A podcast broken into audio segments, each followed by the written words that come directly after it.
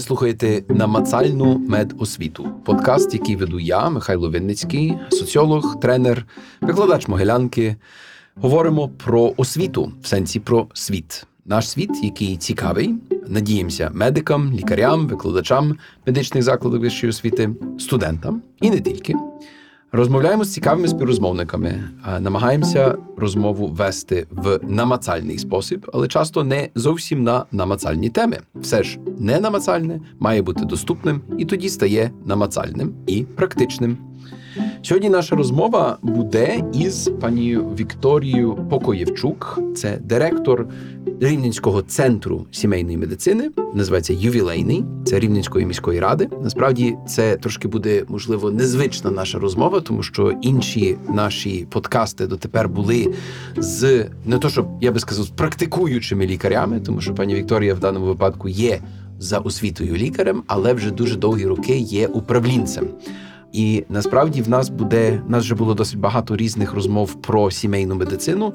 В цьому випадку мене цікавить саме ювілейний, як бувша поліклініка, як місце, де держава, фактично, чи комунальна, якщо хочете, комунальна громада, надає послуги населенню. Ви, як людина, яка відповідальна за ці послуги, Можливо, що я перше запитаюся, а як ви витримуєте конкуренцію з приватною медициною? Всім доброго дня. Я таки очікувала, що саме перше питання буде найскладніше. Але напевно мені буде не і просто відповісти, як ми витримуємо. Прекрасно розумію, одна комунальна медицина не може розвиватися сьогодні, коли є конкуренція, коли є послуги, які надаються і приватними закладами. Для порівняння скажу пару цифр. Коли ми заходили в реформу в 2018 році, послуги первинного рівня надання меддопомоги, тобто поліклінічні амбулаторні послуги сімейними лікарями і педіатрами в місті надавали 5 лікувальних закладів. Сьогодні їх 18. Ми існуємо, розвиваємося, тобто ми тримаємо конкуренцію. Тримаємо конкуренцію. Це означає, що у вас є очевидно якийсь регіон в місті Рівне, який ви обслуговуєте, до якого є, скажімо так, приписані ваші жителі. А це який регіон, скільки там людей, як воно виглядає взагалі? Зразу спростую, не приписані. Кожний пацієнт має право обрати будь-який заклад на свій розсуд, і тому це ще підвищує нашу роль як закладу, який обрало близько 70 тисяч населення, яке проживає не тільки на території частини міста, яка носить назву ювілейний, а це і села, і інші райони міста. Так що 70 тисяч населення наші. Ми працюємо і стараємося надавати якісну меддопомогу. 70 тисяч це насправді величезна кількість людей, які я підозрюю не лише звертаються до вас за медичною допомогою, а це вже насправді таке собі місце. Громадського збору, та ну беручи до уваги, що в нас відбувається останніх 8 місяців чи 9 місяців в зв'язку з після 24 лютого, це не лише медична допомога. Ви праві, не тільки медична допомога. Наш заклад розташований в такому місці, що е, в спальні райони, які е, коло нас, е, де проживає велика кількість людей, приходять в наше сховище, і тому Е, саме життєдіяльність цього сховища, переведення його до е, такого вигляду, де можна дійсно безпечно себе повод... Е, де можна безпечно себе відчувати, де лікарі можуть надати невідкладну медичну допомогу, якщо треба. Це було моє завдання протягом останнього року, навіть не кажу 8 місяців, а останнього року, тому що до сховища ми добралися близько року назад. На сьогоднішній день не буду розказувати, як було. Я думаю, що всі собі уявляють, як виглядали наші сховища ще рік назад. Сьогодні наше сховище у нас сухо, у нас тепло, у нас є відеоспостереження, у нас є інтернет, достатньо зручних місць для перебування. Є медичний пункт, є кімната прийому їжі, є генератор, є все для того, щоб було безпечно. Ну, але сумно говорити про те, що ті плани, які ми е, ті Завдання, які ми запланували на цей рік, прийшлось міняти для того, щоб в першу чергу забезпечити безпеку. Угу. Я маю на увазі фінансові потоки, е, благодійні фонди, громадські організації, кошти міського бюджету і все, що можна було зорганізувати для того, щоб зробити сховище саме таким. Ви знаєте, я, я хочу нашим слухачам трошечки сказати, що е, Вікторія Покоївчук це людина, яка на мене, я просто трошечки вам поцікавився вашою особистістю, вашою минулим і так далі. Е, Для мене приходить просто одне слово, яке окреслює вашу, вашу особу. Це трудоголік. Ви просто ви людина, яка, яка постійно метушиться. Та? Сховище обладнали. Маємо поліклініку, 70 тисяч людей зайнялися тим, щоб вона вийшла на якийсь, на якийсь нормальний рівень. Я завжди цікавлюся такими людьми, тому що от я почав сьогоднішню розмову нашу з конкуренції з приватною медициною. Та? От навіщо вам, людині, яка безмежна, ма- безмежно має кількість енергії, працювати на громаду, і отримувати те, що ви отримуєте, якщо є можливості очевидні самореалізуватися в приватній сфері, і я маю підозру жити трошки краще. Чергове важке питання. Е, Ви знаєте, по-перше, я живу цим. По-друге, ще не всі. Я все люблю робити до кінця і якісно. Не всі плани в нашому закладі ще зреалізовані. Багато що вже позаду, але мені дуже не хочеться полишати цю справу, доки ще відділення раннього втручання і, можливо, реабілітація, і розвиток паліативної допомоги. У нас є такі можливості, і я думаю, що ми це зробимо. А вже потім будемо думати, як ми будемо жити далі. Потім будемо думати, як ми будемо жити далі. Це насправді така, мені здається, що, що можна сказати, девіз останніх там вісім місяців нашого життя. Правда, почалося вторгнення, а треба зараз все забезпечити, а потім будемо думати, як будемо жити далі. Ну саме головне, що ми, я надіюсь, справляємося з тими завданнями, так що і перспективи так само будуть виконані. Ну, дивіться, ем, трошки про ваш досвід, можливо, про трошечки про ваше минуле. Ви людина, яка має фантастичний досвід управління. Ви були, е, наскільки я розумію, чи начальником, чи заступником начальника. Я була і заступником, і, І начальником, і спеціалістом. Я пройшла. А якщо починати з самого початку. Такого життєвого шляху, то я була медсестрою, Мгм. потім лікарем, потім е, спеціалістом і так далі. Сьогодні я головний лікар. Я вважаю, що сьогодні це саме найкраще і саме те, що би мені хотілося займатися. Ну, давайте так. Давайте вернемося на хвилиночку до вашої історії, як чиновниці, якщо можна. Та це достатньо великий досвід. Я наскільки я розумію, це майже 20 років в управлінні охорони здоров'я рівного, мається увазі Рівненської області. Як життя змінилося за той період часу? Розкажіть трошечки про те. У нас, у нас дуже багато є критики періоду там 2000-х, пізніше, типу реформа 2018 чи 17 Ви це все пережили на власних на власній шкірі. Знаєте, коли я прийшла в управління, це був такий момент в моїй практиці, коли я розуміла, що мені хочеться такі чисто професійні амбіції, можливо, чогось більшого ніж просто практикуючий лікар. Відверто скажу, я розуміла, що кар'єру я в лікувальному закладі не зроблю, і дільничий терапевт це буде моє все на багато років. Тому, коли була пропозиція прийти в тоді ще відділ охорони здоров'я, я не задумуючи це зробила, розуміючи, що якусь частину практики я залишу за собою. Все життя, яке пройшло от на період оцей управлінського періоду мого життя, було дуже різне. Тому що коли ти прийшов на таку посаду, ти ж розумієш, що ти знаєш дуже мало. Ну сказати зовсім не знаєш управлінського, це взагалі нічого не сказати. І тому в 2000 році я теж зрозуміла, що треба щось міняти, і поступила в академію державного управління. Що воно мені дало? Абсолютно розуміння інше. Теж я зрозуміла, що я знаю мало, і що вчитися треба більше, і що стратегічне планування це серйозна річ, а не просто складання планів щорічних. І тому кожний такий період цієї управлінської діяльності він закручувався все з більшими обертами, з новими знаннями, з новими людьми, з якими ти спілкуєшся.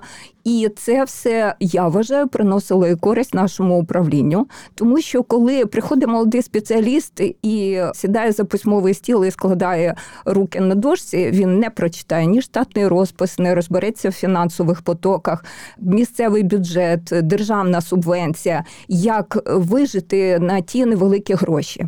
Тепер я пропускаю весь той період, який ми прожили до 2018 року. Він був легший, складніший, але це була щоденна робота.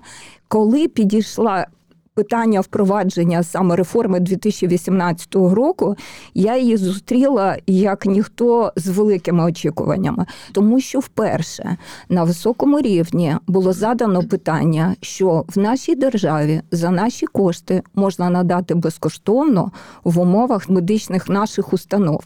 Досі це виглядало якби за пару копійок зробити все на фоні шаленої кількості благодійних внесків, забезпечити будь-яку організацію допомоги, яка би хоч якось нагадувала безкоштовну медичну допомогу, як вона задекларована в конституції, це було нереально. Але все, що сталося після 18-го року, і особливо те, що стосується первинної меддопомоги, де чітко, конкретно і в фінансовому плані, і по об'єму допомоги розписано, і на всі питання, які в тебе виникають, нехай не сьогодні є відповіді, але ти відповіді ті знайдеш, коли ти почнеш працювати. Слухаючи вас, в мене виникає запитання. Можливо, що воно вам може звучати навіть трошки нелогічне, але ви говорите про речі, які відносяться до управління фінансами, до очевидно управління процесами, до речей, які відносяться там до в тому числі господарської частини. Ми говорили сьогодні про сховища. Та? Чи в управлінні охорони здоров'я мають бути лікарі? Ні, не обов'язково. Був навіть досвід в Україні. Це була Хмельницька область, де управління охорони здоров'я очолювало економіст. Мгм. Очолювати управління має управлінець. А чи буде він лікарем, чи буде він економістом, чи буде він юристом? Я би більше ну не виходила за рамки цих трьох спеціальностей. Я думаю, що це не важливо. Саме головне, щоб людина розуміла мету. Е, Завдання цього управління і орієнтувалася в сьогоднішній ситуації. Дивіться, чому я це запитую? Тому що одна річ є управління охорони здоров'я на рівні області чи міста, а далі тепер ми спускаємося за тим самим принципом до конкретної лікарні, до конкретної поліклініки. Та? Нас система управління менеджменту, якщо хочете, цих закладів в Україні, вона базується на тому, що має бути обов'язково головний лікар. Та? Це має бути людина, яка має медичну спеціальність, яка тепер буде займатися в тому числі господарською частиною, в тому числі фінансами, в тому числі і цими всіми іншими речами. Ну, ми ж розуміємо, що на заході чи в інших країнах воно не так. Та головний лікар займається лікарською справою, а управління і адміністрування це питання ну не медичне. А чому ми об'єднуємо це? Ви знаєте, що мушу вам заперечити, реформа принесла і зміни в плані організації керування, і в плані саме це вертикалі влади в закладі і прийняття рішення.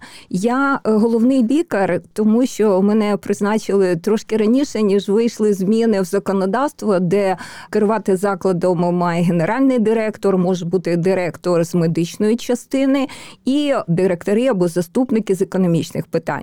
Керівником закладу, генеральним директором не обов'язково може бути лікар. Так що ситуація у нас сьогодні вже виглядає так, як і в- є в цивілізованому світі. А вас вам допомагає те, що ви ну ви як перша особа ювілейного, вам допомагає те, що у вас є все таки медична освіта? Безумовно. Отже, тут ви бачите, є, є все-таки, ви кажете мені, що там змінилося законодавство, це дуже гарно, але у вашому випадку все-таки ви головний лікар традиційного підходу, і вам ви кажете, все-таки допомагає. Ну, бачите, досвід за плечами не носити, і все-таки все, що я набула, всі знання в управлінні охорони здоров'я, і питання, яке в мене виникало першого року роботи, як можна план ліжкоднів на 103% виконати. Це ж це ж е, тільки відповісти на це питання, що це трохи не так. Е, Можна тільки через певний період часу, коли ти розумієш, як працює кожен заклад, коли ти розумієш, як е, побудована організація роботи роботи, коли ти розумієш, які особливості є в кожного закладу, або в нашому місті і пологовий будинок, і багатопрофільна лікарня, і дитяча лікарня, і дві стомат-поліклініки. І кожен лікувальний заклад працює ну з якимись своїми особливостями. От саме всі нюанси, які є в ході організації надання допомоги, от по цим закладам, це якраз був мій досвід, який є неоцінений. Давайте тоді про досвід. Бо насправді ви сказали одну фразу, яка мене трошки так різала вухо. Ви не хотіли залишатися просто дільничним лікарем, та? а хотіли далі кар'єрного росту саме в управлінні. Та? Але разом з тим говорите про те, що медичний досвід є ключовим в тому, щоб отримати власне той, той успіх, який у вас є на сьогоднішній день. Я там бачу певну несумісність. Ну, дивіться, давайте почнемо з того, що собою уявляв е, дільничий терапевт моєї молодості. Не буде секретом про те, що роботи було завжди багато. Що тоді, що сьогодні, складні пацієнти, певні твої обов'язки. Ми ще тоді ми мали нічні чергування. Одним словом, це було все непросто. Але от знаєте ж, мені здавалося, що я здатна на щось більше. Може, я скажу це не дуже скромно, але ще раз кажу, професійні амбіції в мене вирували. Угу. І я завжди захоплювалася аналітикою, цифрами. Мені це було інтересно. І тому я розуміла, що дільничим терапевтом, ні, слово дільничий приберемо, просто терапевтом я залишуся на все життя. Я і сьогодні займаюся лікуванням своїх рідних, якщо я розумію, що я дійсно надам їм допомогу. Я можу порадити е, своїм колегам і друзям, але ні в якому разі вже не несу за це відповідальність. А що робити? І повірте, я думаю, що я непоганий терапевт залишилася. Наведу приклад, у мене був закон парних таких випадків. До мене на прийом прийшли з невеликим проміжком двоє е, людей, в яких е, виявився коклюш. Угу. І е, кашлюк, вибачте. Мгм. І обидва рази я поставила діагноз, позвонила нашим інфекціоністам і просто з прийому відправила їх на прийом. І обидва рази ці діагнози були підтверджені. Я була горда, вам просто не передати. Розумієте? Ну можливо, це так я трохи утрірую, але лікарський досвід і лікарська практика завжди набута ще в ті часи. А сьогодні це мені дає можливість. е, Я слідкую за конференціями, я спілкуюся з нашими лікарями. Я прислуховуюсь до свого заступника з медичної частини. Я не прийму ніколи одноосібного рішення, яке буде стосуватися лікувального процесу.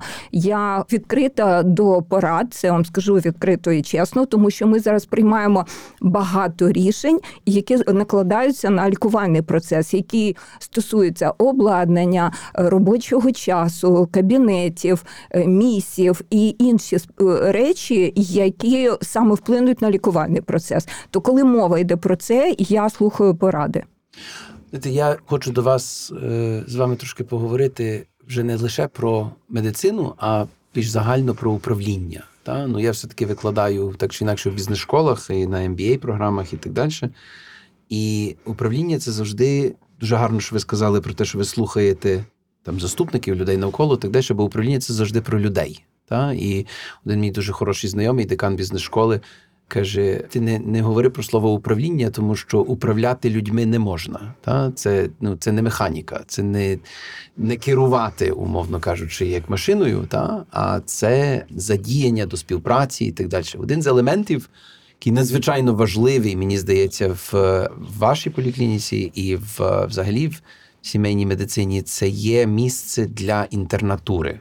Та? Я хотів би трошечки поговорити про цей момент формування молодого лікаря, а який відбувається після закладу вищої освіти, ключові, абсолютно, на мою думку, півтора-два. Три роки часом, де ми можемо працювати з людьми, і ми формуємо якраз цю управлінську культуру, якщо хочете. Як у вас це відбувається?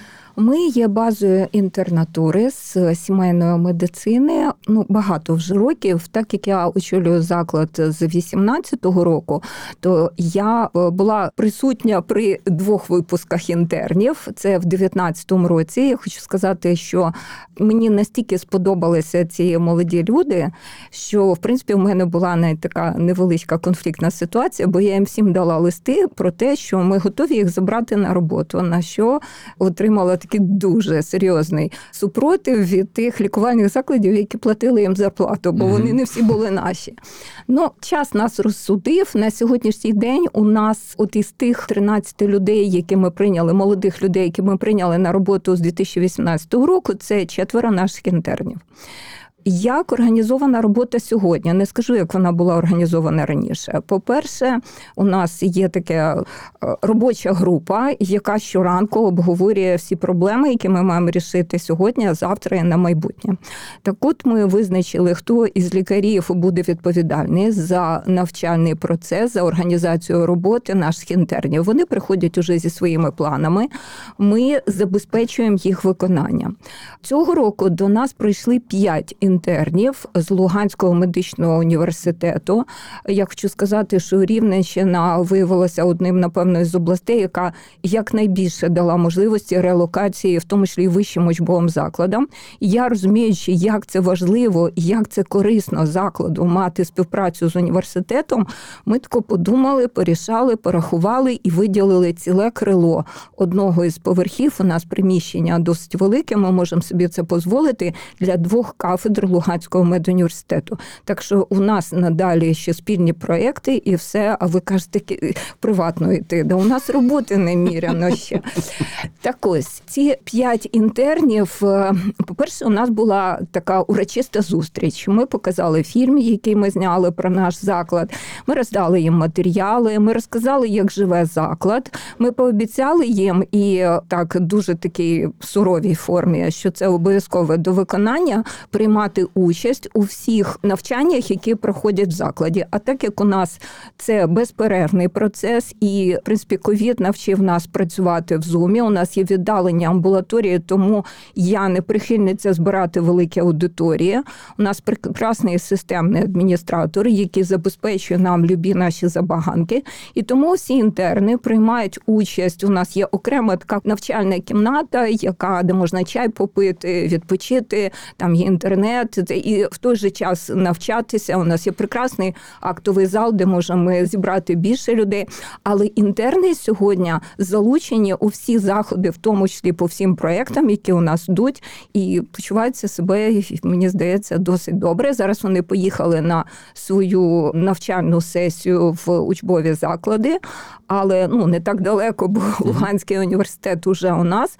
Але надалі ми теж будемо з ними працювати, приглядатися, будемо дивитися свою кадрову історію, що нам я, а ми обов'язково плануємо, рахуємо, тому що зміна поколінь має пройти безболісно максимально. Ми розуміємо, як це важко.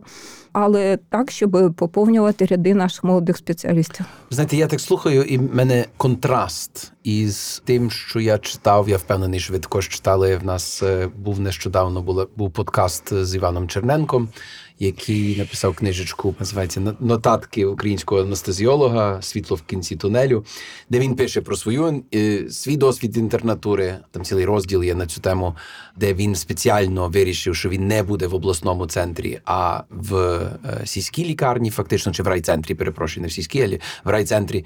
І, і контраст з обласною лікарнею стосовно того, що інтернам фактично ну дуже мало давали досвіду.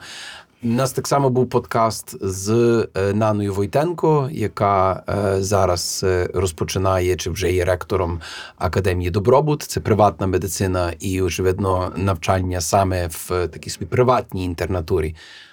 Доступ інтерна до пацієнта. Це насправді є та річ, яка є, можливо, чи не найважливіша. І ми розуміємо, що лікарі не завжди зацікавлені в тому, щоб їхні інтерни отримували цей доступ. А без цього доступу досвіду не буде. Інтернатура стає ну несправжньою. А давайте по-чесному. Е, Зразу скажу свої емоції. Я слухала підкаст. е, Мені було так сумно, і мені було навіть страшно.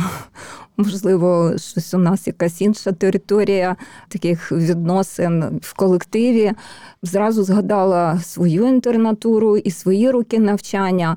Ви знаєте, нема сенсу мені вам говорити неправду, тому що це вже за плечима, але ми не купляли оцінки і ми не купляли дипломи. Нехай хтось. Може і це робив в свій час, але у крайньому разі такого не було.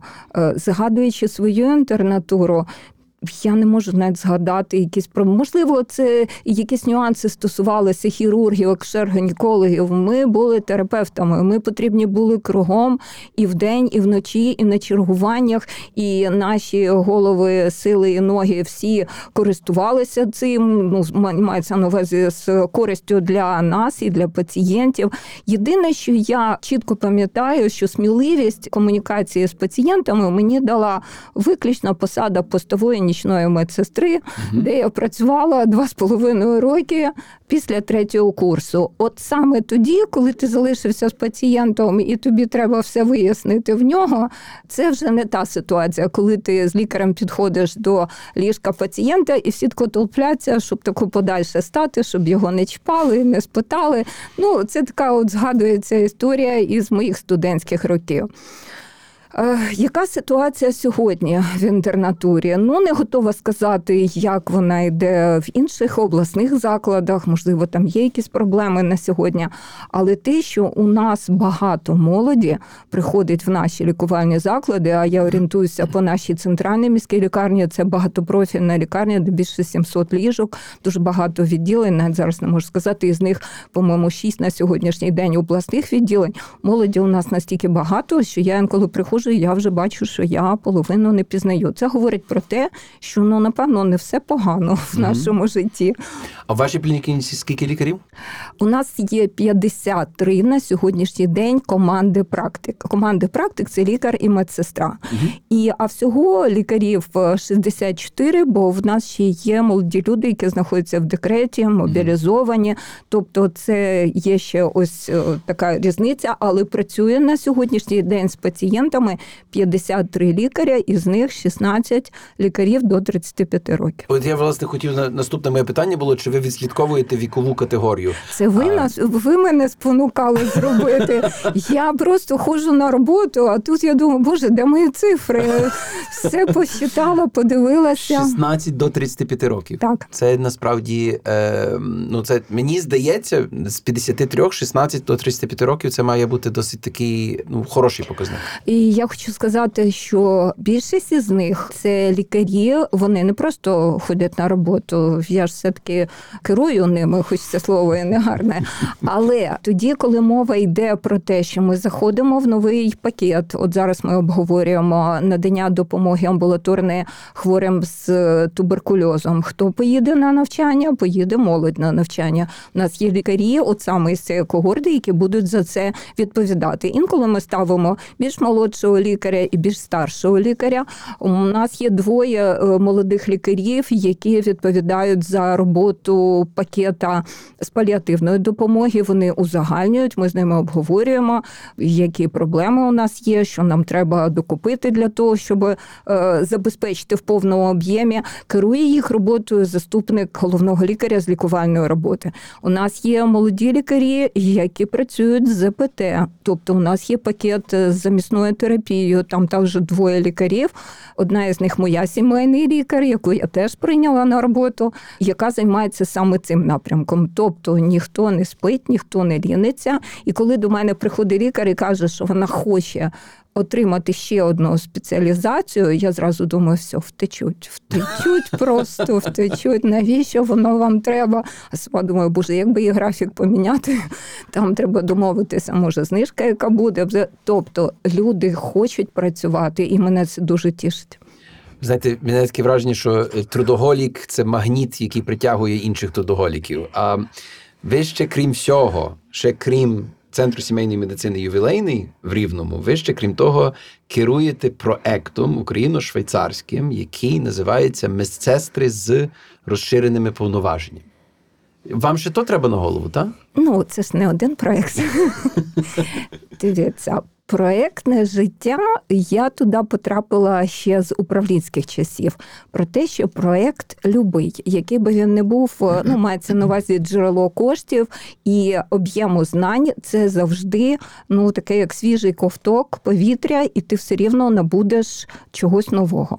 Тому е, ще в управлінні я починала там теж була своя така команда. Не я. Ми починали працювати в плані того, щоб не упустити можливість жодного проєкту, який з'являвся, і який стосувався ну вже сьогодні територіальної громади. Так ми зайшли в перший проєкт, який е, це був фонд відродження і харківська група, е, яка дуже нам допомогла підготуватися у 2018 році до впровадження реформи. Тоді ми такого зрозуміли, ну, зрозуміли у крайньому разі усвідомили, що буде в нас фінансовий план, яка важливість колективного договору і всі нюанси, без яких впровадження тих грандіозних змін, які намічалися, були неможливі. Наступні проекти це були проекти USAID уже в центрі ПМСД е, ювілейний. Це Дуже класний був проєкт, і з того часу 15 центрів ПМСД, які брали участь в цьому проєкті зі всієї України.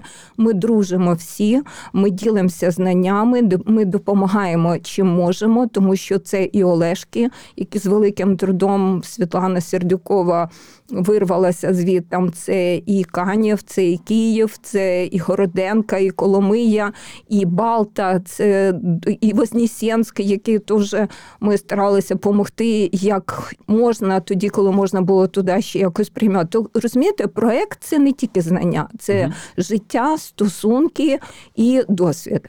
Що стосується двох проєктів, бо їх два в нашому закладі україно-швейцарських, це група рівних, там займаються виключно лікарі, і моє завдання надати їм такі можливості, щоб теми, які вони обговорюють, були інтересні лікарській спільноті, яку вони залучають. Дуже рада, що вони, незважаючи на те, що це група рівних лікарів, вони працюють теж залучають медсестер. Це дуже класно. А тепер переходимо до самого важливого проєкту, який ми сьогодні впроваджуємо. Це розширені повноваження медсестер. Коли я його прочитала назву, ну мене якось так розширені повноваження. Це що, людина має більше працювати, чи, чи куди ж вона має більше розширитися? Але це тільки перший погляд, тому що коли я була в Великобританії, мала можливість подивитися роботу сімейної медичної сестри в невеличкій амбулаторії, де обслуговується 9 тисяч людей. Я була шокована. В цьому кабінеті було все. Ми би, напевно, 5 кабінетів зробили, а в неї було і обладнання, з яким вона працює, і маніпуляційна, і вакцинальний, е, мається на увазі холодильне е, обладнання і вакцинація. Тобто медсестра працювала самостійно, виконувала той об'єм роботи, який може робити кожна медсестра. Але тим не менше, у нас чомусь це було не прийнято. І тому ми з великим задоволенням увійшли цей проект. І сьогодні вісім медсестер нашого закладу мають свої електронні підписи і мають можливість працювати індивідуально з пацієнтом, персонально, і п'ять із них ведуть свій особистий прийом. Знаєте, я трошки цікавився якраз цією ідеєю медсестер з е, розширеними повноваженнями. Ми, ми, ми розуміємо, що це достатньо популярний напрямок, скажімо так, е, в західній медицині. Конкретно я думаю про Штати, про е, Великобританію. Часом на нього дивляться на цей напрямок, як на такий собі спосіб, як медсестри хочуть відкусити чуть-чуть хліба від сімейного лікаря. Та тому, що насправді мова йде про те, що вони замінюють дуже часто сімейного лікаря. Дійсно, ці розширені повноваження фактично з них роблять таких собі, ну фактично, сімейних лікарів, а можливо, не з повними повноваженими лікаря, але вже наближуються до цього. В західній системі це переважно люди, які мають вже магістерську освіту на рівні медсестринства. Та? Є проблема, що ми відкушуємо трошечки від сімейних лікарів, і чи ми достатньо даємо підготовки, в тому числі освітньої, нашим медсестрам? Е, Я думаю, що саме цей проект і покаже нам, яку частину знань бракує на сьогоднішній день нашим медсестрам для того, щоб займатися роботою пацієнтом саме в такому об'ємі.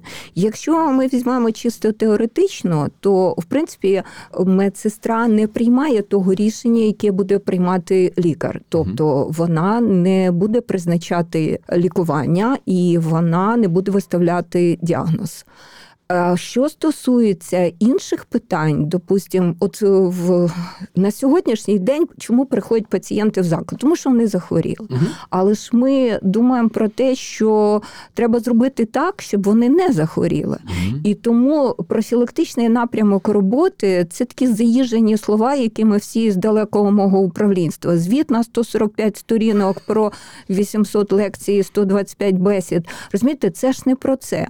Це про те, що медична сестра перезвонить, викличе цю групу ризику, там цукрового діабету, гіпертонії. А є пацієнти, які потребують цього е, такої розмови на теми профілактичні. Е, Можливо, дасть якісь цінні вказівки і розкаже, як е, все-таки користуватися тим чи іншим глюкометром. На прийомі лікар не має так багато часу. Ми все рівно прив'язані до певної обмеженої кількості часу, коли лікар працює з пацієнтом. Крім того, в західній медицині пацієнт приходить е, з одним епізодом до лікаря. Так у нас так е, ніколи не було, і невідомо, чи так пацієнти навчаться, тому що пацієнт приходить, в нього гіпертонія, простуда, і ще нога болить, і ще тому, що він на кінець добрався до лікаря. Це дуже прикро. З одної сторони, це є недоліки роботи саме лікаря цього, що він можливо недостатньо уваги приділив цьому пацієнту в плані телефонного консультування. Але на цей випадок є медсестра, яка візьме на себе частину проблем, які вона може в межах своїх повноважень вирішити. Тут постає питання довіри між лікарем і медсестрою. Угу. Ну, добре, отже, ми маємо цю проблему довіри між медсестрою і, і лікарем, але ми також маємо проблему, і дозвольте, я так можливо трошечки провокативно запитаюся, але ми маємо проблему довіри до медицини загалом населення.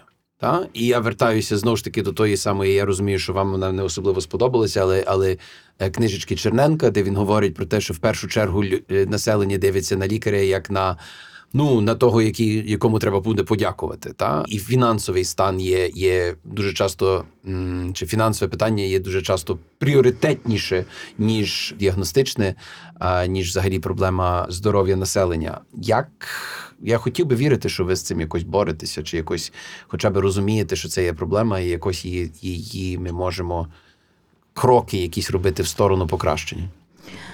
Скажу так, з 2018 року в закладі ліквідовані будь-які благодійні внески. Угу. Це на рахунок того, як гроші ходять поза рахунками. Угу. Первинна меддопомога така стала першою, яка отримала достойний фінансовий, е, фінансовий підтримку зі сторони держави в вигляді пакетів, і тому заробітна плата е, лікарів і медсестер була дещо вища протягом півтора, напевно, року, поки зайшла вторинка в цей проект. І тому я впевнена, хочу бути впевнена, що наші лікарі медсестри, які працюють на первинці, не мають потреби провокувати пацієнта, робити якісь е, внески в вигляді подяки. Тому що, по-перше, я вважаю, і мені би хотілося, щоб вони дорожили роботою в нашому закладі. По-друге, все, що необхідно для того, щоб надати допомогу пацієнту, заклад закуповує. І е, що стосується лабораторних досліджень, маніпуляційного кабінету, тестів, всі, які треба, все це є безкоштовно. Наш заклад, чи можливо не єдиний, який навіть оплачує телефони і пакети лікарів, які спілкуються з пацієнтами. Тобто е, і лікарі мають тоді, коли вийшла постанова Кабміну, от про те, що лікар має мати не менше ніж 20 тисяч. У нас давно вже лікарі мали в середньому по 20 тисяч заробітної плати, і медсестри чуть менше, але на сьогоднішній день там більше ніж 13,5 і більше ніж там 25 тисяч. Я маю на увазі середня заробітна плата. Я думаю, що цим варто дорожити, і пацієнти, яких будуть провокувати робити якісь фінансові подяки, вони ж сьогодні мають право відмовитися від цього лікаря і піти в інший лікувальний заклад, де якихось питань ставити не будуть. Я насправді дякую вам, по-перше, за, за, за ці слова, е, бо це важлива інформація, але я хотів трошечки по-іншому. Добре, ми фінансову складову, управлінську складову закладу покращили. Лікарі молоді ідуть, бо тому що 16 із 53, якщо не помиляюся, менше 35 років. Відповідно, це означає, що є достатньо велика кількість вже старших, які далі залишаються при тій роботі. Так що лояльність ми забезпечили, фінансову складову ми забезпечили.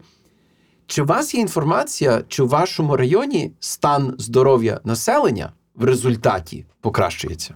Важке питання, тому що 4 роки для медичної статистики це не так багато. Угу.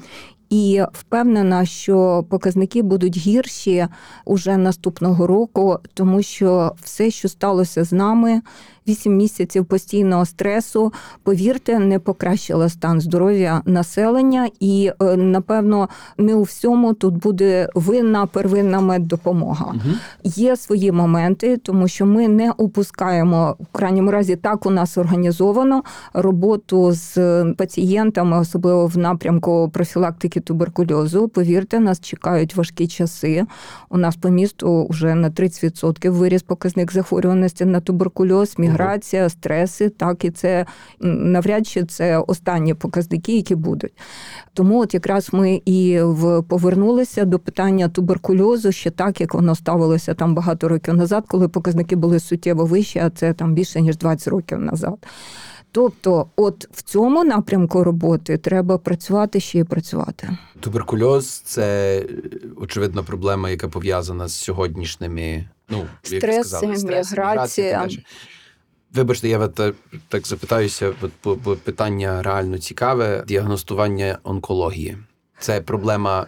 Ну, вона не, скажімо так, у нас немає доказової бази, яка б показувала, що стреси на це впливають. Але в будь-якому випадку це проблема, яка є ну дуже поширена в Україні. Я думаю, що на ці показники ще вплинуть те, що пацієнти не спішили йти зі своїми скаргами до лікарів, так як може би і хотіли в більш спокійний час і змогли би, але так як більшість людей займалася вирішенням інших проблемних питань. То це це теж ми будемо очікувати на проблему. Але в наших руках є інші важелі впливу. Є об'єм роботи, який ми маємо виконувати. Я поважаю нормативну базу, де чітко все прописано, коли вона написана чітко, правильно і зрозуміло. Так от у нас є певні вимоги в мене як керівника до наших лікарів, і контролюю ці питання теж і завідуюча амбулаторіями, і заступник головного лікаря.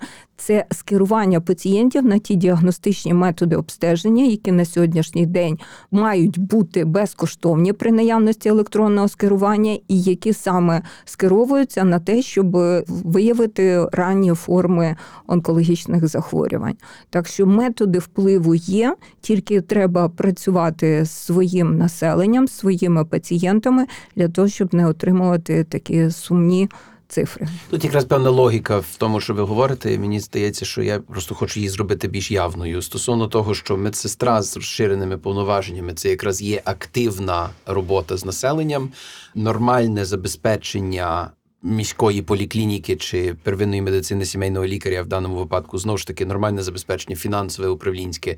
Це так само є якраз крок на зустріч до населення, щоб населення е, поодинокі люди, щоб займалися своїм здоров'ям.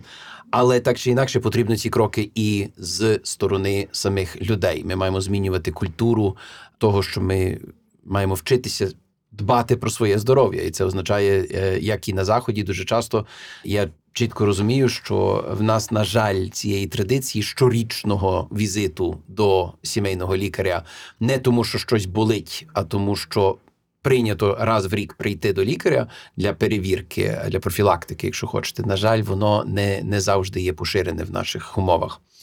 Я хочу вам дуже подякувати за цю розмову. З нами сьогодні була Вікторія Покоївчук, це директор центру сімейної медицини ювілейний Рівненської міської ради. Насправді мені здається, що це сьогодні була розмова більше така управлінська ніж медична. А насправді мені здається, що це речі, які нам дуже потрібні, бо це речі, які не нерозривно пов'язані. Дякую за те, що з нами були сьогодні. Дякую, всім здоров'я. Вітаю усіх, хто хоче поліпшити медицину в Україні. Наша третя зустріч у серії про медицину, засновану на свідченнях, присвячена героїчній та трагічній історії її предтечі, засновника асептики Ігнаца Земельвейса, лікаря, який поклав своє життя задля порятунку життів породіль. Мене звуть Дмитро Гуляєв, і тема нашої сьогоднішньої зустрічі життя за породіль. У 19 сторіччі за відсутності уявлень про інфекційну природу багатьох захворювань, зокрема й сепсису породіль, від так званої пологової гарячки помирали дуже багато жінок, і вона часто вражала суттєву частку пацієнток, особливо у клінічних пологових будинках, тобто тих, де навчали майбутніх лікарів. Смертність могла суттєво різнитися як між лікарнями, так і між окремими відділеннями однієї лікарні, але причини такої різниці були абсолютно невідомі. І хоча припущення про її передачу від одної пацієнтки до іншої, в тому числі через медичний персонал, зрідка висловлювалися, шляхи цієї передачі залишалися невідомими, а сама гарячка породіль вважалася суто жіночим захворюванням. Найпоширенішими уявленнями про природу захворювання були природний вплив, божий намір, накопичення за час вагітності менструальної крові, що не знайшла виходу назовні, або ж інфікована сперма. Не розуміючи причин та не уявляючи способів подолання страшної проблеми, лікарі переважно вважали її неминучим та непереборним злом. Молодий акушер Ігнат Земльвейс звернув увагу на кількакратну різницю у смертності від пологової гарячки між двома акушерськими відділеннями центральної віденської лікарні, де він працював.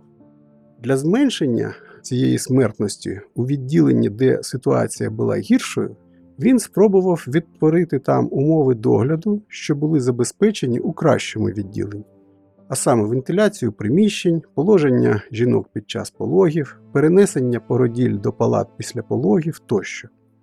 Але ці зусилля виявилися марними. Втім, завдяки своїй спостережливості та кмітливості, Земельвейс звернув увагу на те, що спалахи захворюваності були особливо страшними там, де працювали студенти, які приходили до пологового відділення з занять у анатомічному театрі, де вони виконували розтини тіл. Однак його спроби довести це до відома керівництва лікарні з метою пошука шляхів виправлення ситуації були сприйняті як репутаційна загроза. Тобто, якщо вони визнають, що він правий, це означає, що вони е, впродовж всієї своєї попередньої практики вбивали людей. Тобто вони, їх практика була невірною, шкідливою і для жінок, і для дітей, між іншим, тому що діти також заражали. І таким чином вони вбивали сотні за практику, сотні. А ну, якщо там така ну, велика практика, то може і тисячі людей вони вбивали своє, своєю діяльністю. Вони не, не рятували їх життя, вони їх просто вбивали. Тож Земельвейса звільнили з лікарні. За час його відсутності у лікарні його колега та товариш поранився під час розтину померлої породіллі та помер від сепсису. Переростені його тіла знахідки були подібними до тих, що виявлялися у померлих від гарячки породіль.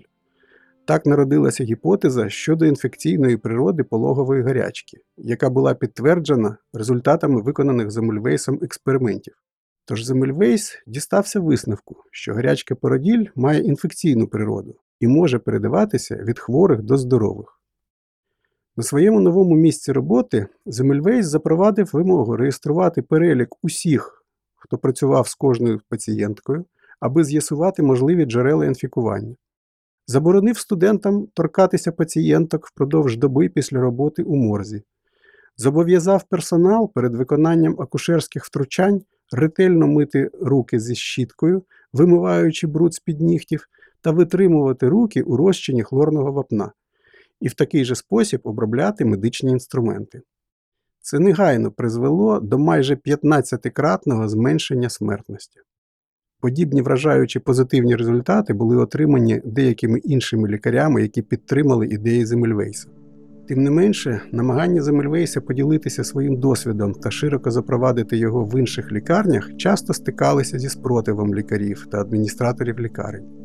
Написана ним книга Етіологія, сутність та запобігання пологової гарячки також не знайшла широкого позитивного сприйняття серед колег. В марних намаганнях впровадження свого досвіду Земельвейс став відверто називати своїх опонентів убивцями. На цьому тлі похитнулося психічне здоров'я Земельвейса. Він став пригніченим та говорив тільки про пологову гарячку.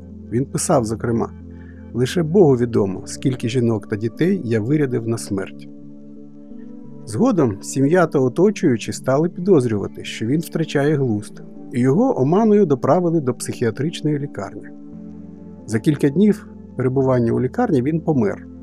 Офіційною причиною смерті був названий сепсис, але протокол розтину містив твердження про ознаки фізичного насильства, численні переломи та забої. Тож виглядає, що його до смерті забили працівники лікарні. Після смерті Земельвейса ідеї асептики та дезінфекції були знову надовго занедбані, навіть у тих лікарнях, де він за свого життя навів лад. І це негайно призвело до стрімкого багатократного зростання смертності від гарячки породіль. Згодом, за кілька десятиріч після смерті, Ігнать Земельвейс був визнаний засновником асептики.